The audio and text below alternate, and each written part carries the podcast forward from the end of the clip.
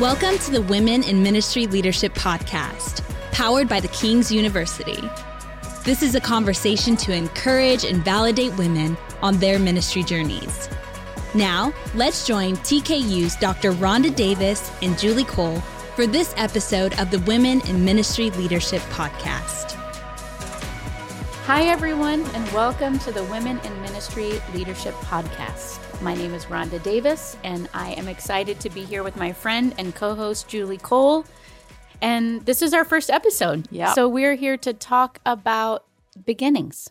And you love beginnings. I do love beginnings. so you're excited. Yes, I love the start of things. In fact, um, you know, right now we're in the middle of the Winter Olympics, and I love the Olympics. And my favorite part of the Olympics is the opening ceremony. Yep. Because anybody could win. Yep. And I am the pepper to your salt. I like the ends. So I'm mm-hmm. going to be watching the closing ceremonies and cheering for what happened and thinking about the amazing things that went on and who won and who lost. So I think maybe we're a good combo. I think so. That's my hope. Right. Mm. So why are we here? We are here. Why are we here? Well, this podcast is really birthed out of the Women in Ministry Leadership Program that is housed at the King's University and Right. Seminary, where we do a lot of work with students, undergrad students, and graduate students as they discover God's call in their life. And that just didn't drop out of the sky. No, that was a process of how that started. Um, you kind of called me to be your partner in crime, but you're the one that birthed this thing. Mhm. You want to tell a little bit of how that started? Yeah, I think I have been in ministry leadership for about 25 years or so. Mhm. And for a lot of those years, um, people would continually ask me to do um, ministry toward women or talk about women in leadership. And a lot of times I would say no Yeah. because it seemed so controversial, or sometimes it could seem um, like a battleground that I Yeah. really wasn't wanting to enter. But here, it, this time, it was a little bit different. And I just noticed how God was working in the lives of women and students, particularly Mhm. that were around us. And I wanted to be a part of that. Yep. And you were in a chapel, Yeah. and one of our women students was overseeing the chapel. that's right. And uh, doing such a great job. And Yeah. God said something to you. What did he say? Yeah. So I was sitting there watching her. She's a, a young leader, really emerging, powerful Mm-hmm. voice, and was sitting there and just felt the Lord whisper to me in the way that He does that, you know, we're bringing voices here and it's up to you to release them. So as I started talking to the women that were close to me and leaders that were close to me, I realized that sometimes women who are saying yes to the call of God just need a place. Yes. They need a place to develop. They need a place to have conversation. Um, they want to feel heard, and it seemed like maybe we could do that here. So um, I, I just took the opportunity. It's been Yeah. fun. Yep. A lot has come from that. We've got Mhm. an undergraduate co curricular program, Mm-hmm. we've got a graduate concentration. Mm-hmm. We have retreats that our uh, undergrads and graduates go on. But then after we started thinking, why not a podcast? Mm-hmm. Um, why the generic name, the Women in Ministry Leadership Podcast? Because we tossed around a few Yeah. cute ideas. Why the generic name? Well, I think because women have varying stories. We're here for everybody, right? We don't need right. I necessarily want a flashy or cute name, but we're here to talk to women who are saying yes to ministry leadership. Yep. And when I think of that, I think of the many women that are functioning in a gift and calling from the Lord, but without the title. Right. In a gen- in a generic way. Mhm. Um, and I think about women that maybe are unsure that they're even allowed to call themselves something because of the context they're in. Mm-hmm. Um, so our hope is that in just the conversations we have here, that we can help women become more confident in their calling. We talk at, uh, at um, Women Ministry Leadership Program here. You're called, you're formed, and then you're commissioned. Right. And we would hope that women can be more confident in their calling Mm-hmm. uh, and then find that place of formation and being commissioned. Um, yeah, knowing what you're called to and then who you're called to. Right. some of the women that we are that are going to listen in are called in contexts where maybe women in leadership uh, isn't really happening. But if you're called to that context, the grace of God is on that. Right. Some women are called to contexts where you go, girl, Mhm. and the grace of God is on that. So, yeah. There's so many stories that need to be Yes. told and heard. And there's so much power in just the narrative of Yep. women and the way that they've said yes and the things that they've faced. And we want to really amplify those stories Yep. and amplify the voices that are within all of those narratives. So I, I think this program and even our conversations here, Yeah. I love a quote from Dallas Willard when he said that we are not in the world for God, but we are in God for the world. So, as we have conversations together and as we talk to other women who are ministry leaders, I want to talk to them about how they are in God and then how they are in the world. Yes. So, how is God forming? What is He doing on the inside of them? And then, um, what are they being commissioned to, like you said? So, yeah. As we've gotten into this together and talked to the different women that are entering our program uh, and those that have come to present to our women, the stories are so varied. Mm-hmm. Um, so I'd love to hear your story, the Reader's Digest version that you Yeah. can share this morning. Sure. Well, I was raised in a ministry family. So, my full disclosure. so, my parents were involved in ministry and ministry education. Mm-hmm. And so, but the denomination that I grew up in for a hundred years um, did ordain women into the ministry, right? They ordained them there and they could shepherd congregations, but they weren't um, allowed to serve in organizational leadership at that time. So I came up, growing up, I was just one of those kind of people that knew that I was a leader. I would organize like tetherball tournaments on the playground and create brackets. And um, I would organize all of those things. And I loved doing that. And I loved cheering people on. I knew that was a big part of my life, but I didn't necessarily know where that fit. So, in my context that I grew up in, when a woman was really called to lead, she often went into higher education. Mm-hmm. And so that was kind of the path that that Mhm. I took, the doors that God opened for me. Interestingly, after 100 years, that denomination that that I grew up in has now changed that, and now they are welcoming women to organizational leadership. So, I've had experiences in ministry where I was really limited, um, where my voice was diminished. Yes, I have had that. But I have also had amazing mentors and sponsors and champions that have encouraged me to release my voice and given my leadership place. yeah. So I love doing that for other people. Yeah. So um, it's just been a process, and my story is one of God's ability and grace to sustain a life Yeah. and open. Um, I've gone through the doors that were open to me. I love that. I love that. A lot of times God uses open doors. He uses closed doors too Yeah, true. to develop us. Yeah. Tell us about your story, though, Julie. Um, I have always had a heart for leaders in the church, and that showed up even when I was a young girl. I grew up in the shadow of television ministry. Mm, My dad worked at a college where there was a big television ministry and education family too, Christian education family. But I remember seeing some of the leaders have moral failures or obvious hurts that were never really dealt with. And I remember as a girl thinking, who can they talk to? Who's Mm. their safe place? mhm. Um, so my natural path was to go um, Christian counseling, which I mean, I'm 61, so it wasn't that popular. Christian counseling wasn't when I entered it. It was like, what? Christian counseling?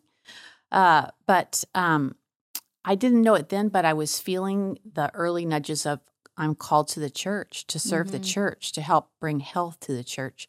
So I have always been a counselor or teacher in a Christian university and helping that population. But as I helped that population, I noticed that there were so many amazing young women coming and getting trained in ministry degrees.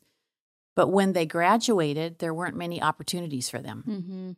So I started to have this burden for what are we doing? Why are we taking money and training women that can, you know, minister excellently and then there aren't opportunities? Um, and so from there, I just felt the burden of the Lord saying, um, His plan is for women and men together Mhm. to advance the kingdom. Right. And I know that's a big focus that we have here at the King's University is for men and women together. We don't want women to come to the table angry. We talk about that Right. in our program. But when we're side by side, it's a fuller picture of the Imago Dei. Right. So, um, yeah, that's my story. And I've had champions along the way. I've had pushback in places that I've spoken in churches and um, places that weren't really that excited about me being somewhere to present. But mostly, uh, I feel like my role is to champion the young women that are coming behind Mhm. me. Yeah. Who would you say championed you through your ministry? You know, some, some sometimes you don't know what's always been right in front of you. And just in the last two weeks, my father passed away. Mm-hmm. And at his memorial service, so many of his women staff members that had worked for him, he had been at the same place for 52 years. Wow. He had staff members that had been there for 45 years. And many of the women that came to his memorial said, Your father saw something in me that I didn't see. And he kept promoting me and telling me I could do it. And I realized my dad did that to me too. Mm-hmm. I just had always grown up with it. So when I got pushback from some of the first people, like, why are you presenting this? Women can't do this. I thought, what's that about? Yeah. I've never heard that. Why not? So I had to develop an answer. I had to step back and figure, God, did you call me? Mhm. And then once I got firm on that, then I was able to present a little bit more solidly. But my dad was the foundation of it. Mm. I have a husband that fully supports what I do and he pushes me forward. I tend to hold back. He's Mhm. always encouraging me to step forward. And then I had a mentor along the way in counseling that really believed in me. And I tried to quit multiple times when I was starting my counseling. Mhm. And he would say, Let's go to lunch. And he would say, You're not allowed to quit. you have a gift, you know. So he championed me. Yeah. And um, I stuck with it. And I'm glad I did. Mhm. How about you? Yeah, I I think it's important for women to have champions. I think it's important for us to have sponsors. Yes. I think it's important for us to have mentors, to have coaches. Those are all different roles that people play in the life of the leader, not just female leaders, but Mhm. especially trying to find our way in a minefield that can be the ministry landscape for women. Um, it's important to have all of those voices. So I've had many champions, um, friends in ministry that Mm. really wanted to amplify what I was doing and um, championed me and kind of like you were saying that your husband does pushing you forward and your um, professor did i've had that in my friends in a circle of friends that's beautiful. I've had um, sponsors i've had male sponsors in my career that have seen something in me and opened a door that i i couldn't have necessarily opened for myself. They used the power in those organizations that they had to make a way for me. Yeah. the first um other than like i said like you said i had a dad who thought i could do anything i ever wanted to do i mean you know he was convinced that i would be the first female president of the united states i mean he just knew Your it, life you know? isn't over. That's so true. So he was just convinced, Mhm. and my mother was very strong and um, independent, and so she modeled for me such a beautiful picture of tenacity and never giving up. And so I had those role models at home for sure.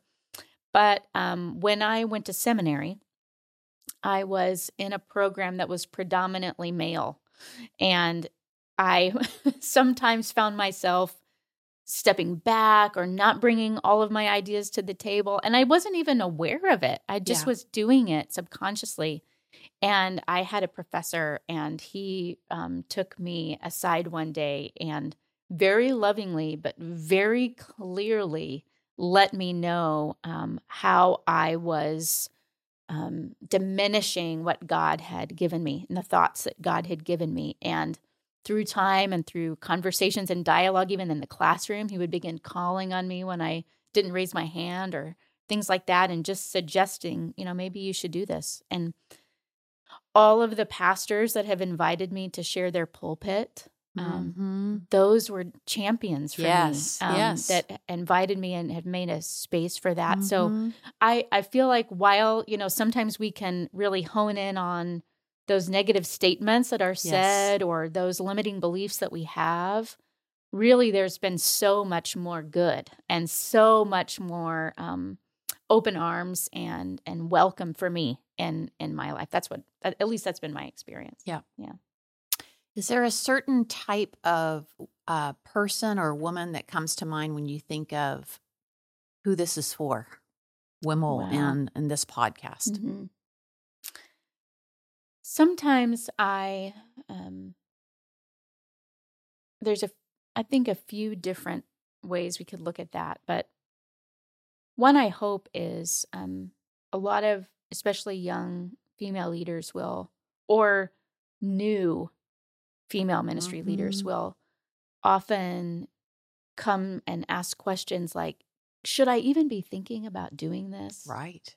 would would god call me in this way i i really have a desire to open this mission field or begin this nonprofit or plant this church in this difficult area and should i it, should i even be letting my mind go there? Would god speak to me that way? And i hope that um, when people even when they hear our voices and the stories of other female leaders that they're able to see themselves in those stories and maybe be a little bit easier to say yes we talk about being called formed and commissioned. So i think i hope that um, people that would be listening to our conversations that are wondering if they're hearing that call clearly would be able to say yes or i also think about women who are trying to shore up not just their leadership skills but their leadership soul.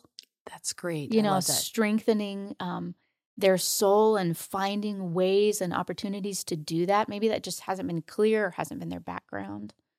And then those that just need a push you know just like go and do it Yep. run go so i i think about it in those ways i guess those are kind of the ages and stages that i've gone through so Yep. what about you I I want to see every kind of person listening to this. I mean, I talked about men and women advancing the kingdom together. I'd love it if some men mm-hmm. tuned in. But I was thinking this morning how um I'm 61, you're 40 40. If I had had children earlier, I could have birthed you, Rhonda. but I don't think about that when we're working together. You're Right. actually my oversight. Mhm. And that feels fine to me because the barrier's broken. I'm not thinking, I'm old enough to be your mother. Why are you bossing me around? Yeah. No, we are having a great time Mhm. starting things, running things, Mhm. um, seeing if things work. You are great at lighting a fire under me when I get too passive or Mhm. don't believe in myself. And I'm kind of good at calming you down. yeah right like today for for instance Yes. so I love the way that God brings the team, the people to the table. And I would love to believe that it's going to be men and women, old and young, every Mhm. color. I know it is going to be. We read about that. And yeah so it's kingdom work. So, in some small way, I hope this is a part of that, that this Yeah. stirs that up in some way. Yeah. Yeah. What do you think you would like to see happen from this podcast? Hmm. I would love to challenge um, maybe presuppositions and assumptions about what Mhm. female leaders look like or act like, right? Mhm. There's lots of stereotypes out there. I think we'll probably be talking about that. Mhm. Lots of stereotypes that we can undo.